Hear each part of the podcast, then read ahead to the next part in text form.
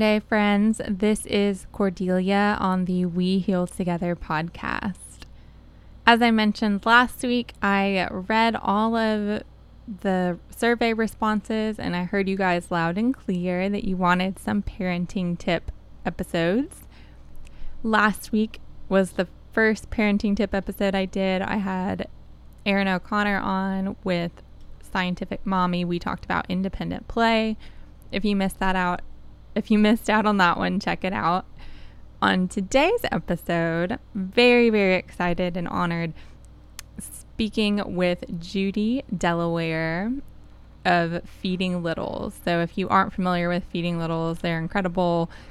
They have like over a million followers on Instagram, and they are made up of two really incredible women. And today I'm speaking on the podcast with Judy Delaware, and we are talking all about baby led weaning. I wanted to give you a little bit more info about Judy before we dive right into talking about everything. So, Judy Delaware, she is an occupational therapist and feeding specialist. She's been providing home based feeding intervention with the infant toddler population for around 20 years is how long she's been in her private practice, which is called Positive Therapeutic Beginnings LLC. And then total, she's been working for about 39 years. And that's how long she's had of work experience with infants and children in private practice, hospital settings, and clinic.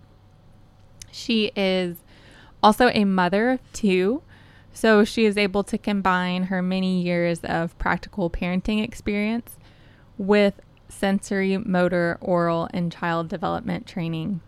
And she uses a really fun, family centered approach to do that. If you are unfamiliar with Feeding Littles, or if you want to know more about them, I've linked all their info in the show notes. I share their stuff to my stories a lot. I think they're a really amazing resource for parents. Like I said earlier, it's comprised of two different, it's made two different people, Judy and Megan. So I'm talking to Judy today. She's one half of Feeding Littles. And the other half of Feeding Littles is Megan McNamee. She is a registered dietitian and nutritionist. And she specializes in pediatric feeding. So, between the combo of the Judy being an occupational therapist and Megan with the registered dietitian nutritionist, really an amazing team of experts able to help parents. And I think it's incredible. They also have come out with online courses. So I've linked those in the show notes as well. They have really two separate courses. One is for babies, one is for toddlers, babies about zero to nine months, toddlers about 10 months to five years. So I've linked those in the show notes. We talk about it as well. They also have given all the listeners a coupon code to use, and it'll get you a discount on those just so you know, I do not receive any compensation from that coupon code. I just think it's really awesome and nice that they offered offered it to everybody. So I'm definitely sharing it and you know, it, this is in no way I'm I'm not advertising or marketing or anything. I just want that resource available to you guys. So that's in the show notes. The coupon code is we heal together and I will put that in the show notes as well. Alrighty, so we will get right into the episode after a brief message from our sponsor. Let's get healing, friends.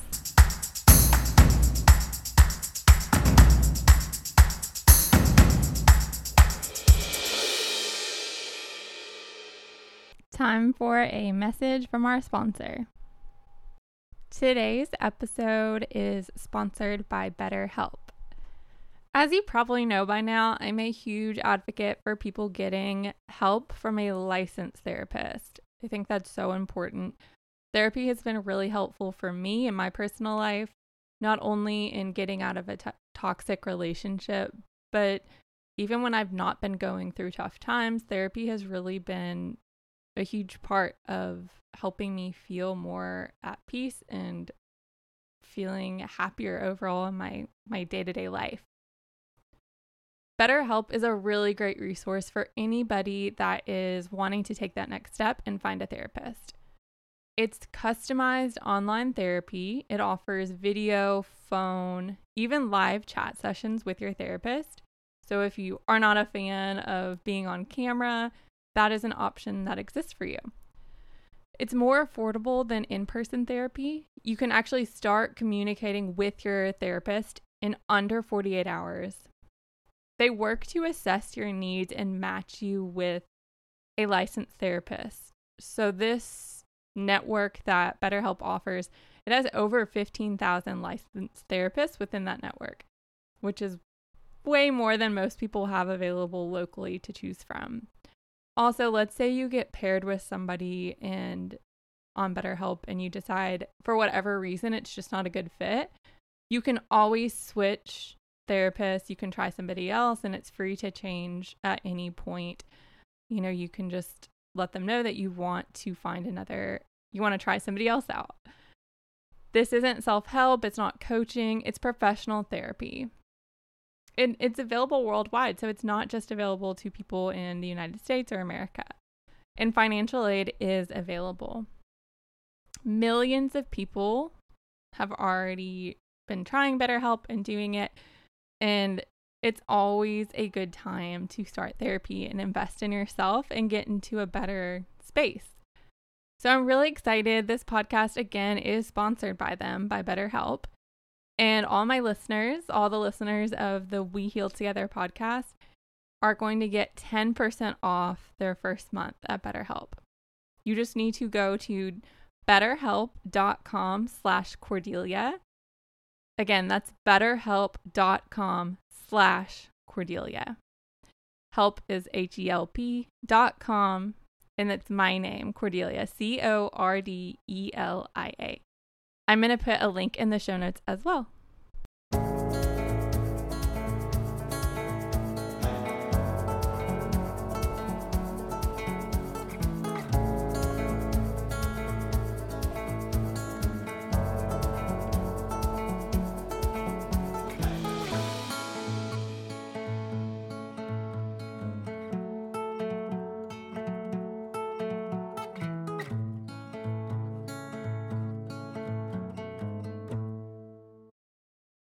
Welcome, welcome. I'm so happy that you're here. Thank you so much for coming on the podcast and for taking time to talk to me today. Thanks. I'm excited to be here, Cordelia. Yes. And before we get into all the fun stuff and learning about baby led weaning, I want to learn a little bit more about you and feeding littles and just everything that you've got going on. So, correct me if I'm wrong, but you're an occupational therapist and a feeding specialist. What does that mean? Yeah, so oh, great question. Um, so eh, I'm an occupational therapist and I specialize in feeding. And really, what my, my occupation really does is I work with babies. So when people say occupation, well, and if you're working with small children, what's the occupation of a baby? And that their job is to eat and sleep and you know learn to do their gross motor and fine motor skills. But i became very specialized in feeding therapy um, kind of as a need back many many many years ago when i lived in chicago and learned about um, what happens to kids if they've had a little bit of an interruption in utero and maybe they've had some heart conditions or some genetic issues that that means when they were born that they're just not eating as easily as they could be those are things that uh, as an occupational therapist and feeding specialist i have become very specialized in doing for kids to learn how to be able to easily either breastfeed or bottle feed and then get them to the table when they're ready to be able to eat. That's so incredible. And honestly, when you pointed out the you know, I hadn't even thought about in preparing for the episode that I had never thought about occupational therapists in in terms of babies and that kind of training. And uh, you know, I think that's one of those professions growing up that you hear about, but you're just not really totally sure what it is and you get too embarrassed to ask. So I'm so glad that you explained that. Well, and, and, a lot and a lot of people will understand like if you know if somebody says, "Oh, I'm a physical therapist," you immediately know what that means. But right. when it comes to what I do, it's very specialized. So, and people always wonder, you mean there's enough kids out there that don't mm. eat well that can keep you busy? and the answer is yes. well, that's good. I'm sure that will make so many people not feel alone as well. And Absolutely. you've been in your private practice has been around now for 20 years and you've been in your job in this position that you just described for 39 years is that right it's been a long time i it is a career that i have absolutely found to be my passion and i'm just so energized by it and as you well know we're at the hopefully close to the end of the pandemic so for the last year and a few months i've been doing almost exclusively zoom telehealth sessions and just in the last two three weeks i started to go back into in person and it is it is night and day. I'm so happy to be back. Um, it feels so good to be back seeing kids in person. Absolutely. I could, I can only imagine like what a difference that makes. But kudos to you for being able to pivot and navigate the pan- pandemic because that's been a hard year for everyone I know. Indeed, it has. Yeah. So tell me, how did you go about getting into your private practice and just going down this path and getting really deciding that you really wanted to work with that infant toddler population? Sure. Um, I started by working in a hospital. And one of the things that I loved about being in the hospital is I saw, you know, I was working in the NICU, the NICU, and saw many babies when they were first born. But what I found was if I was working in the outpatient department, that there was a real gap in what happened when the baby went home from the hospital. And it's one thing when you're in the hospital and you're surrounded by a huge team of people and everybody's there, but then the child goes home and parents are just like, oh my gosh, help me. I don't know where to start. So, what I love about what I'm currently doing is when the baby's released and discharged, I'm one of the very first people that get to go into the home and meet the baby and help the family and they they sort of feel kind of helpless in the beginning. They're they're just oh my gosh i had so much help and support and um, really teaching them now that you're home how is it going to go?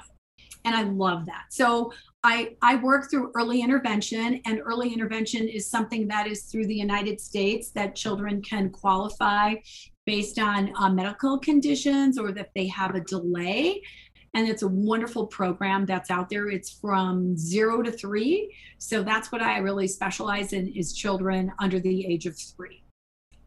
That's amazing. I'm sure everyone everyone whose home you enter must just feel like you're an angel. Coming to um, save them once they get home from the hospital. That is it is it is that is a word that is used frequently and i'm i'm i'm humbled and honored and you're a mother of two yourself. How has that influenced your professional life, if at all, in your interests in any way?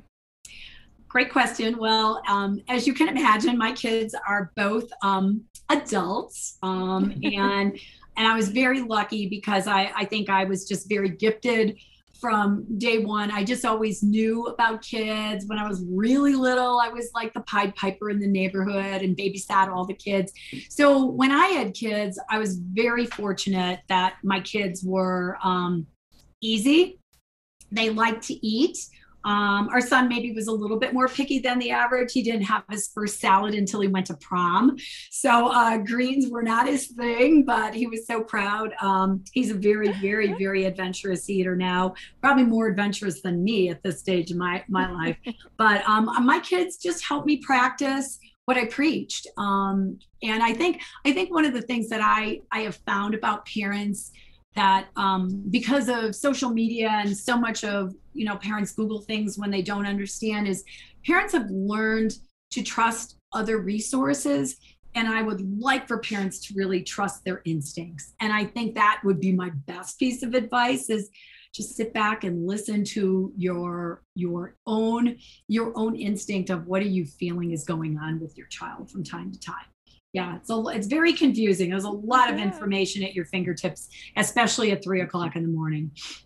I love that and i love that you're able to to weigh in from the the mother side and your own experience as well there. And turning to feeding littles so yes. i love love love love your instagram page. It's so amazing. For anyone who's out there listening i would love for you just to kind of shed some light about what or who is feeding littles and how did it start and just any info you want to offer. Okay. Okay. So um, feeding littles um, is is right right uh, it's, it's, hard for me to describe it all in one sentence but um, megan mcnamee uh, who is a dietitian down in scottsdale um, she is my business partner and we make up feeding littles how Feeding Littles came to be is because of a little boy by the name of Jack. And Jack was a client of mine, um, and his mom um, was is still a very very good friend of Megan's. And Jack was born with something called spinal muscular atrophy, and I was his feeding therapist and he died at the age of six months. And that was in 2011. And after Jack died, um, Jack's family was back in Scottsdale and um, coordinated um, Megan and I meeting um, and Megan was interested in doing some type of online class for parents. And we met, and it was true magic.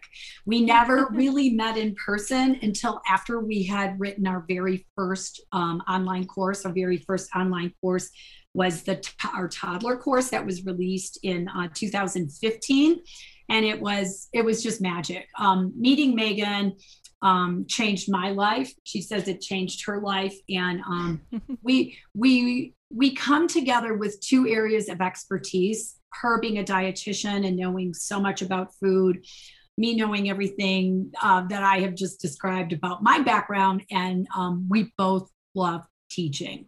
Um, so that's how it came to be. It started with an online presence we were really the very first training, online training um, in social media.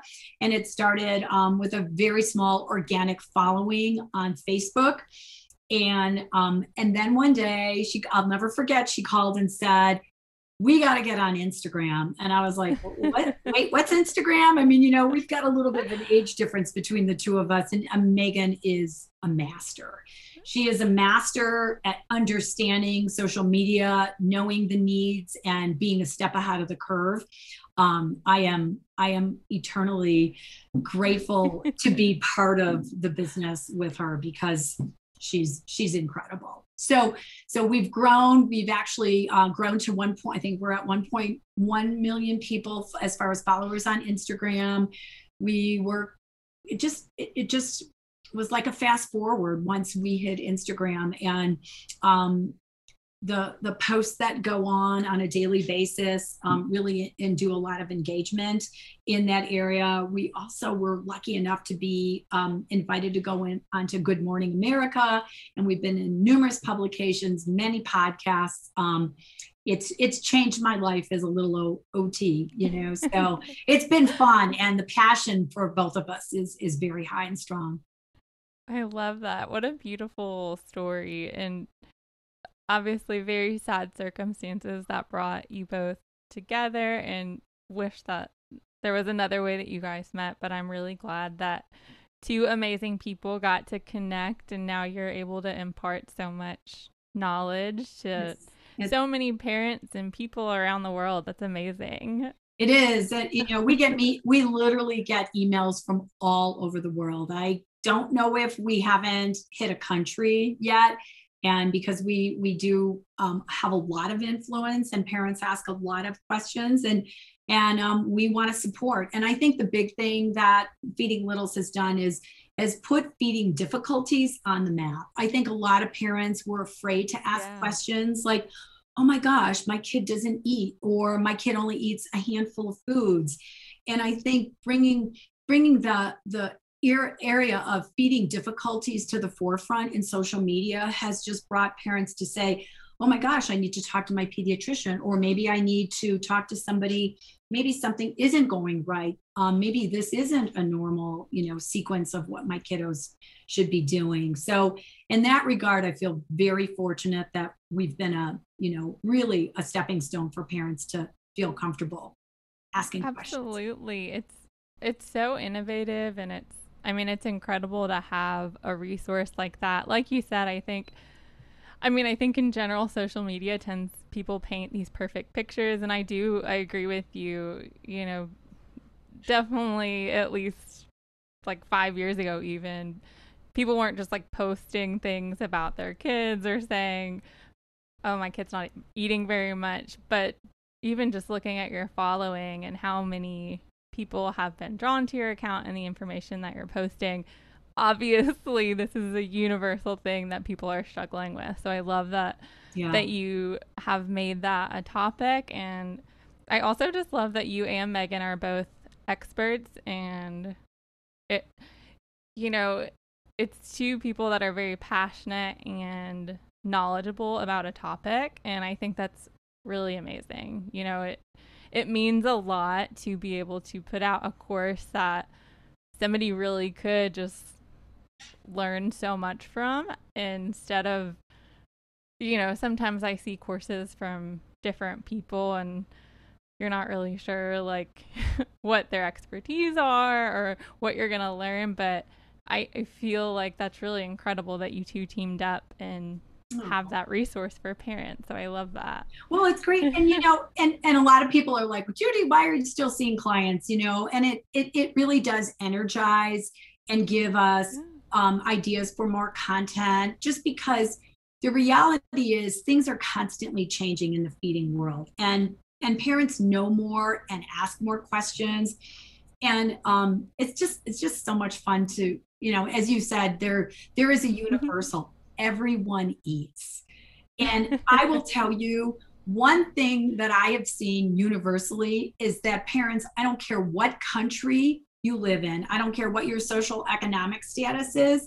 If your kid's not eating, you're worried and you want to know how do I go about what do I what do I do to make things get better and and it's and it's really a gift because I think parents reach out to one another and oh, what do you mean your kid's doing the same thing what did you do how did you make it better so I love absolutely that. and I love that so much and so now I want to kind of flesh out baby led weaning because I think that's a lot. That's a term that a lot of people have heard, you know, especially parents. I think that's something they've heard. But I'm ready for you just to like give us some actual knowledge and educate us. So let's start at the beginning.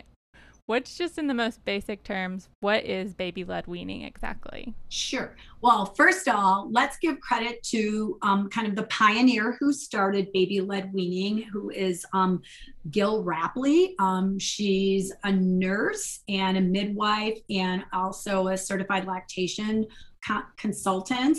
She pioneered this um, about 20 years ago, starting in the UK, um, called baby led weaning.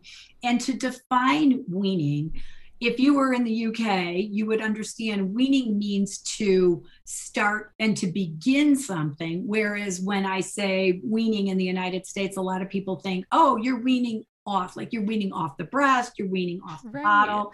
And so, what true baby led weaning is can be described that the child, when they're ready, so around six months, they would begin to eat solids, not baby food like jar food or purees. The idea is to give the baby the opportunity of eating solid foods right from the start, missing altogether purees and not having any spoons go into the child's mouth.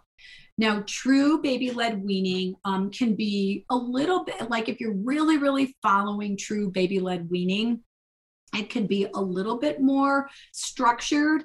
And I would say, feeding littles, we really encourage starting where the child is. Because from my perspective and Megan's perspective, kids come in all, you know, forms, shapes, and sizes and most important, developmental skills. So, baby led weaning um, and baby led feeding is not for every single child. There are children who might be having oral motor, swallowing problems, and that is not the developmental sequela that would be recommended for some children who are having more issues. However, for the average kiddo, and if you wanted to start, the idea would be you're handing the child stock like foods and they're learning to be able to pick them up, bring them to their mouth. And the magic of learning to eat is all about when the child's hand touches the food, their reaction is to bring it to their mouth. They learn to be able to gnaw things in their mouth and slowly take bits and pieces and learn to be able to put things into their mouth and start to eat. I love that breakdown. And so it sounds like from what you're saying, then it, the child then is in control the whole time of how much that child's eating. Exactly. And there's so much research that talks about what happens when the child is leading, kind of leading the band all by themselves. They learn about the touch of the food in their hand. That touch goes to their mouth. So if they're picking up something squishy, they know, oh, it's kind of wet. And so when they touch it with their hand, when it goes to their mouth, they're not going to be surprised. And if you compare that with if you put something on a spoon and you put that in that baby's mouth, who's who's to say they, they're, they're surprised like where did that come from? They don't know because they didn't feel it. And there's many things about baby led weaning that have some really strong characteristics that are better for the child to learn say you know satiety cues so they know when they're full. So for example if you've ever fed a baby with purees and you pour the food in the bowl and you scoop the spoon into the child's mouth many times there might be three or four spoonfuls left and you're like okay couple more couple more. But when does the baby get to say actually i'm full i'm done. And that's really important um, and a big fact that baby led um, weaning and baby baby fed um, you know where they're doing it their, their, themselves helps the baby learn when to stop. That makes so much sense. I'm even thinking about you know, growing up, I would see in the movies or cartoon, they would always do like the airplane, you know, where you're like trying to get the characters were trying to get the kid to open their mouth. And I think your point is really valid. That makes a lot more sense to let the baby or child start to understand and be comfortable in their own body and be able to to decide when they're full. Absolutely. And and one of the really big um you know advantages of doing baby led weaning is we really want families to only make one meal. The idea of short order cooking and trying to avoid that is exactly what we're trying to prevent happening in people's homes so, yes, things like allergies will come up, but the idea and the goal is for the parents to make one meal, one food, and that's what everybody's eating for for every meal. Uh, that's amazing. So when we think about like the other end of the spectrum, the purees, the baby food, is that what we would call traditional weaning? Yeah, that would be traditional weaning. Um, and that's come a really long way. And I, I know we'll probably talk a little bit about allergies, but one of the things right. about when you do traditional weaning, you know, if you're introducing solids, the, the new the new way of doing it is if parents are going to do it is to really limit how long you do um, purees with your baby. I recommend no more than about two weeks so that you can have the opportunity so that you can have the opportunity of that baby learning what to do but then starting them on some true um, solid foods. Because um, it's really easy for baby to linger and then refuse the texture of that next type of food. And we want to prevent that. That is our goal.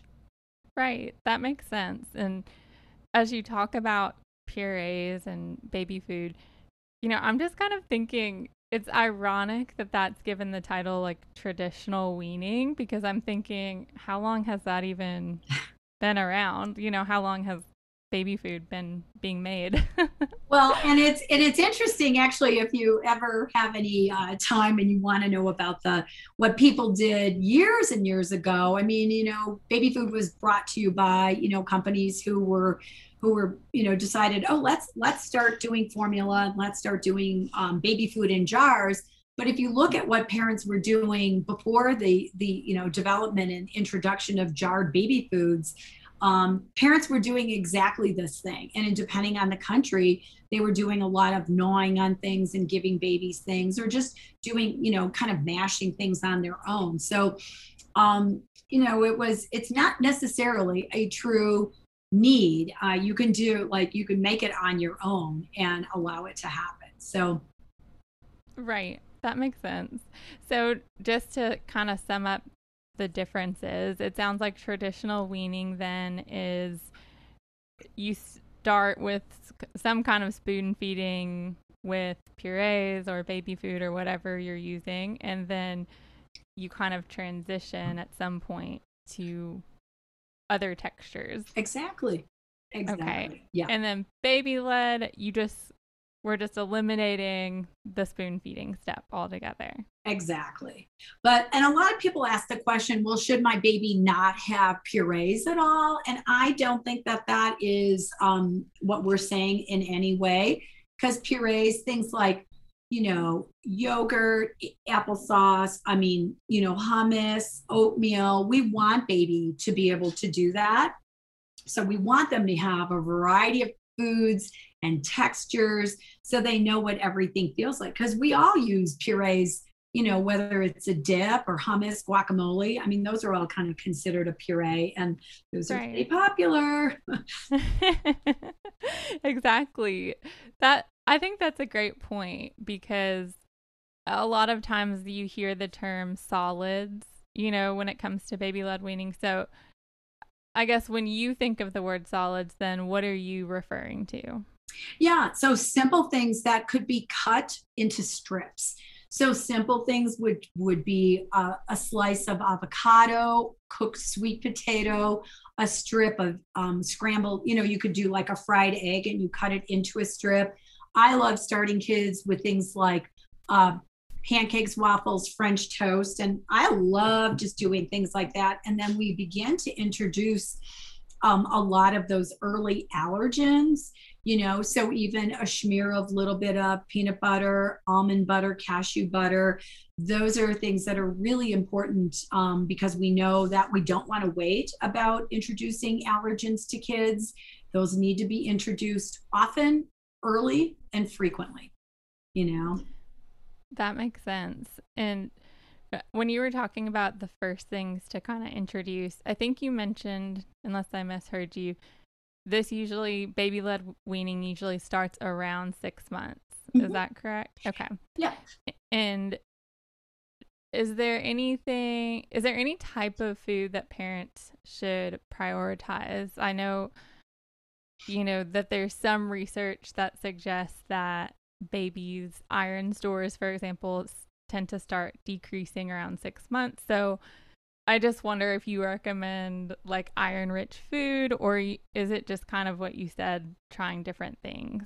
So babies should be getting, you know, their primary source of nutrition until they're around 12 months is going to still be a combination of breast milk, fortified um, formulas so they should be getting all their iron rich stores through that but you using using foods that include meat um, in the very beginning is really important and i always tell parents i want them to start giving babies everything under the rainbow to begin with different colors different um, textures different flavors.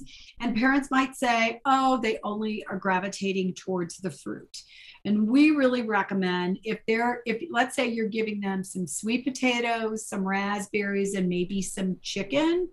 And let's say they down all those raspberries right away. And then the raspberries are gone, but the sweet potato and the chicken is still there. You wanna you wanna continue to really encourage baby to develop that pattern and palette of trying new things. Some parents will say, Oh, well, I tried it. They tried the sweet potato and they didn't like it. And I will always go back and say, How many times did you try it? Oh, we just tried it once or twice and they didn't like it. So exposure is really important. And what that means is the child needs to see it in a variety of um, instances and circumstances, and they see it over and over again. Um, and they become more familiar. So, exposures are super important. So, if they've only had it once or twice, and you say they didn't like it, just remember they're still learning. So, yes, so it's important, I think, not to get in a, into a rut of feeding the baby the same thing, like, oh, they only want fruit, they only want certain colored foods or something. It's really important for that to be a variety, especially before the nine to 10 month um, part of the baby's development, because then they start to become um, noticeably like they're they're choosing things on their own and we don't want them to choose. We want to continue to offer that big wide variety. That makes sense and uh, so just to kind of back up to be sure i'm clear. So babies then continue to either nurse or drink formula in those beginning stages. Yes. You know, when you when you're starting to try baby led weaning around six months. And is food sounds like it's kind of complementary then at that point, like with the Absolutely. And they're okay. they're learning, you know, there's a there's a term that Megan and I don't like a lot, and they say food before one is just for fun, and that couldn't be further from the truth. Food before one serves a purpose, and it's complementary, but they're learning. And when parents right. say, "Oh, I've waited until they're 11 months old and I haven't introduced anything," um, it sometimes it goes okay but many times kids are like this is foreign i've only been drinking you know breast milk which is of course you know liquid gold and we love breast milk but it's also it's also really important for the oral motor skills of that child to learn that texture needs to go into their mouth and they need to learn what it feels like to put something in play with it maybe swallow some of it but it's a whole process. So that is really important. That makes sense and I guess at what point do the does milk intake start to decrease? Oh, great question. So, you know, it in in my line of work what i see is kids around the time of around 12 to 14 months they naturally start to want to wean off of milk and really want to eat more solids um, so breastfeeding, you know, it depends. It's a very individual process. Breastfeeding is wonderful. Breastfeeding can go on. Um, uh, many many moms want to continue breastfeeding into the second into the third years. It's it's completely individual, dependent dependent on the family, um, and I completely support that as long as there is the introduction of solids and solids are meeting their developmental needs you know their hands are grabbing food they're eating more food. Um, it's a real balance um, you know and weaning off of a actual bottle. Um, we haven't really talked much about this but i start to introduce open cups and straw cups to a baby as early as six months so that they have the ability to start to learn to swallow small little tiny what we call boluses which is just a small a term for a small amount of liquid from something like an open cup or a straw. And again that's a process as well. That takes time. I love that you brought that up because i do i feel like i've seen a lot of posts like that seems to be a heavily debated kind of thing. So I, I, I'm glad that you brought that up. In terms of, I mean, is there one that's better than the other? Is it just one of those things that you like babies to try in terms of open cups versus straw cups? Yeah, yeah. So we know that babies have skills that are developing at around the six month of uh, six month sub age, and every baby is a little bit different. But they're seeing you drink from cups all of the time. And if you've got a baby who's about six months, they've been seeing you drink out of your water cup or your coffee mug or whatever. And if they're sitting on your lap and you're eating, I can guarantee you they are trying to reach and grab for your stuff. Uh, and the same thing, I, I can't tell you how many parents have said, Oh, yeah, I've given my baby my cup you know it's had it had lemonade in it it had tea whatever and they've tried to give them a little sip of something or they've taken the straw and put their finger on it you know how to use a straw and you know give somebody right. a taste and oh yeah we tried that and you know so so the skills are ready the child is ready for the development and i i love raising the bar because kids are ready and we want to continue to motivate kids to try new things. And the longer they're on the bottle, the harder it is to get them off the bottle. Parents know that one. And so the right. sooner you have more vessels, that's what I refer to them, the sooner they learn to drink out of a variety of vessels, that bottle doesn't hold quite the um, you know, the the magnet that it did before. You know, you've seen kids who are like, you know, they want their right. baba. Their baba is gold. um, and and you know, if I if I mention that, you know, parents know what I'm talking about. So Right. Yeah. I mean, that makes sense. It sounds like you're really encouraging babies slash kids just not to get too dependent on any one certain like to always drink from a bottle or always drink from a sippy cup or always you know trying different things sounds to be sounds to me like what you're encouraging or, or saying would be good. Right. And and you know the invention of a sippy cup was purely by um, some genius um, you know product designer who said let's make a cup that doesn't spill. But sippy cups don't have truly an, a, a place on the developmental chart. They were invented for convenience so that doesn't spill in the kitchen, doesn't spill on the carpeting. Um, but I can tell you when I was growing up, there was no such thing as a sippy cup. We drank from breast or bottle. I learned to drink from a cup, but you know, mom only put a tiny bit in it. And then, you know, we then drank from the fountain at school or you had a thermos. But we didn't drink, you know, kids didn't walk around with sippy cups. They didn't go from place to place with the sippy cup in their hand. And so it is a process that we've we've kind of allowed kids to have, you know, and if if the place can be that the child can learn to drink at meals, like where we drink a lot of the times, that would be the best way to be able to encourage it. And I think allowing the child to learn to be as independent as possible um, and and only teaching them things they need to learn from with no steps in between you know? So yeah. if you're on a sippy cup then you have to eventually get onto an open cup and a straw. And we really haven't even touched on the developmental piece of what a sippy cup can do to the mouth itself. Kind of puts the tongue in a forward position, which is not necessarily great for tongue development, and that can impact speech and language skills. I love that was so much great knowledge because I, I think that's that's something that I mean I I think it's just something that even I have never stopped to think about the origins of that. So if I'm understanding correctly, you know, let's say we have some parents that are listening that their baby's still only a few months old. They aren't even to the sippy cup stage.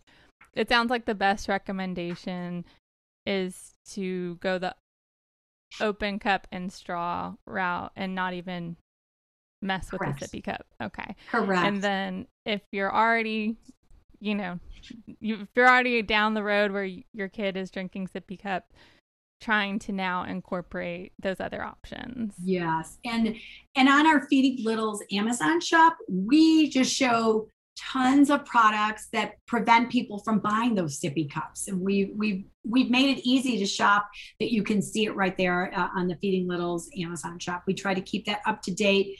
There's a lot of products. And i can't tell you how many times cordelia i walk into parents homes and they'll I'll say, "Show me your cups," and they literally open a cabinet, and it's like an entire cabinet of every cup you could possibly imagine. And I'm like, "Well, which one is?" Let's say I'm seeing a kid and they're a year and a half. which which one works? None of them. None of them work. I'm like, okay, okay. Let's That's let's work so on let's work on one cup that works. That's so good to know. I'm honestly so glad that you know you you talked about that because that's just something I had never challenged myself to really look into. And I think so many kids, you just see them with a sippy cup.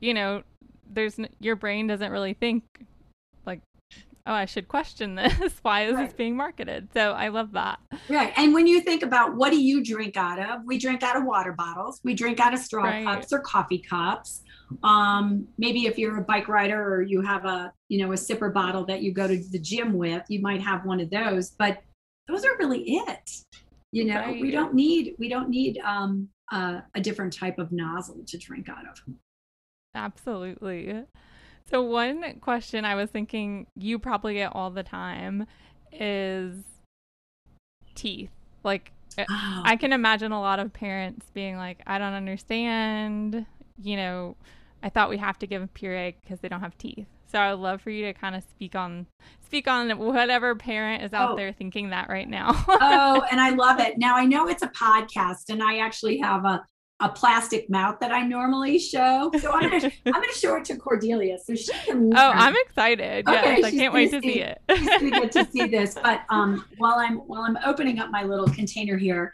and she's gonna get a big kick out of this. But um, so think about this: when do when do all the teeth start to really show up? I mean, there's some babies that, you know, yeah, maybe they'll have a couple of teeth by the time they're, you know, those first bottom teeth come in at around six months, top teeth kind of right, right behind them. But if you are saying, when did those teeth come in? Kids don't get those teeth really like a full mouth of teeth until they're two. So we definitely don't need teeth to chew.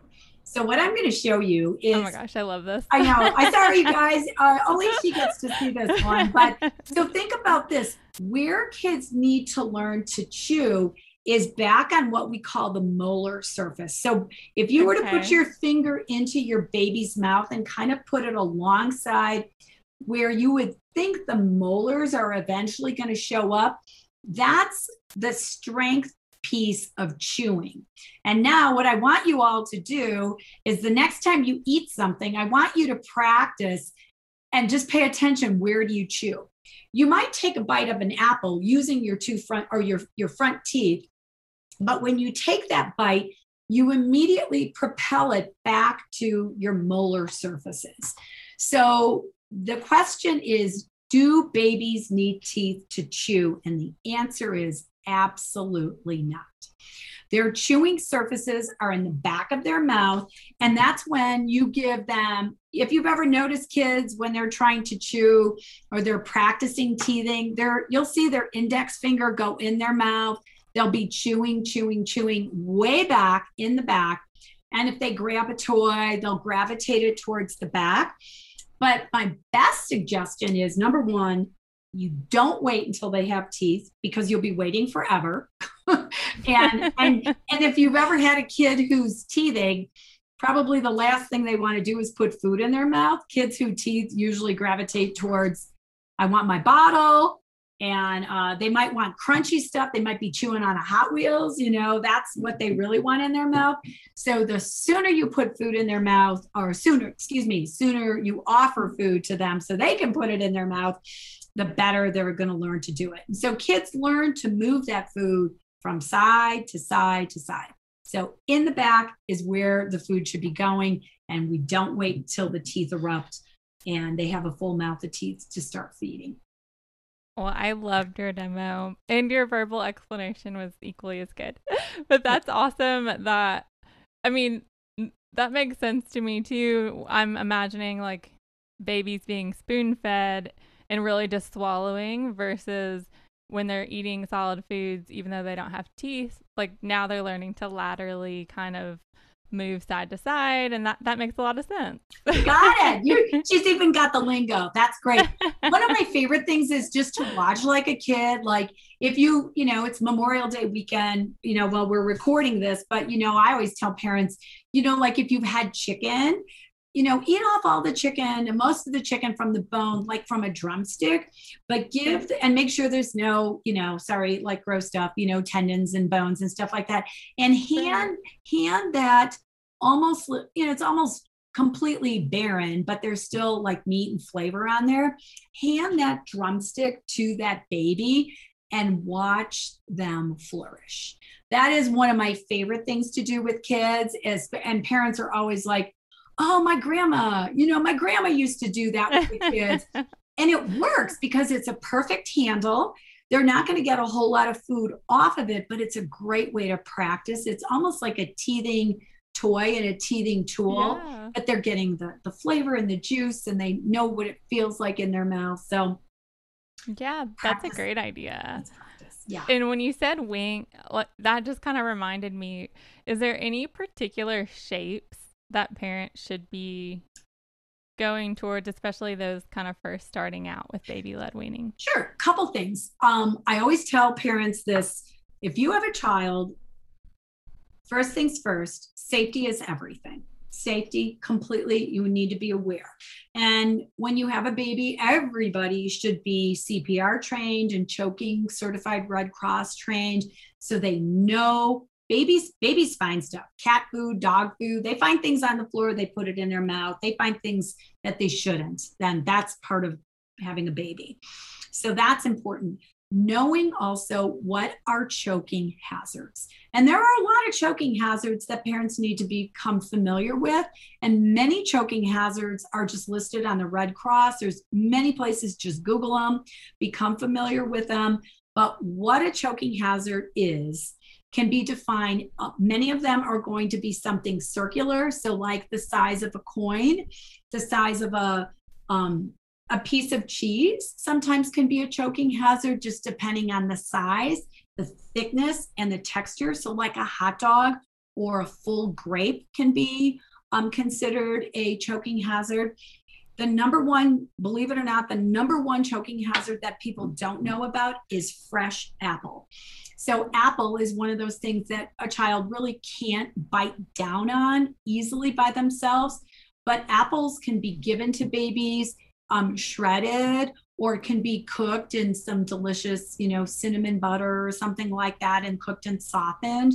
Obviously, apple can be baked and into foods, that kind of stuff.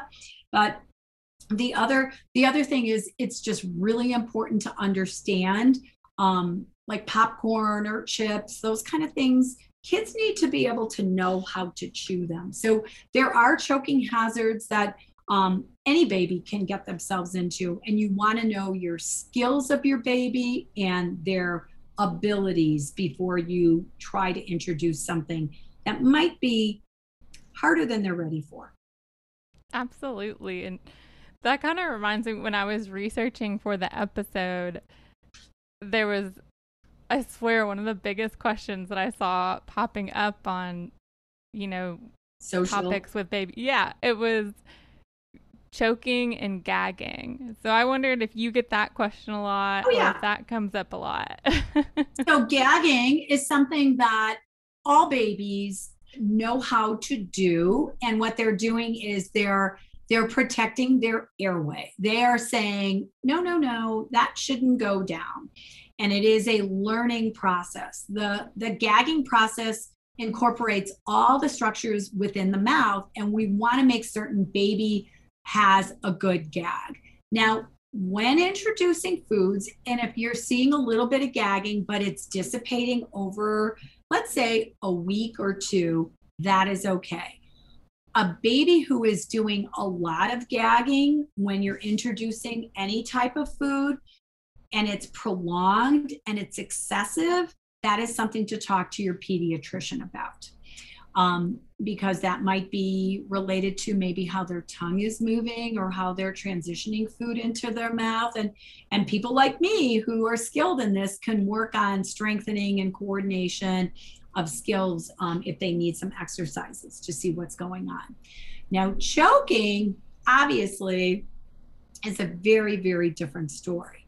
So choking is something that can happen if a baby hasn't moved the food properly and they haven't moved past the a, a good chewing skill and they're swallowing things whole so that is a big big big difference. And i think if you go online you will see videos of kids gagging.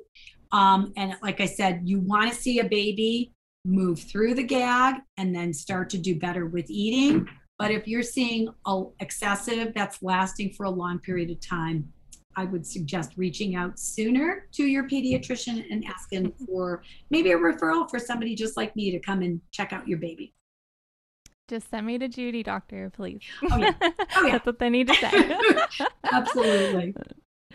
So I'm curious is and I don't know the answer to this question, but is there any data surrounding if baby led weaning leads to less pickier eaters? I mean, I would think there is. And, and it's very exciting data because what we're seeing again is the sooner the baby can hold it in their hand and bring it to their mouth, who's in charge of that food?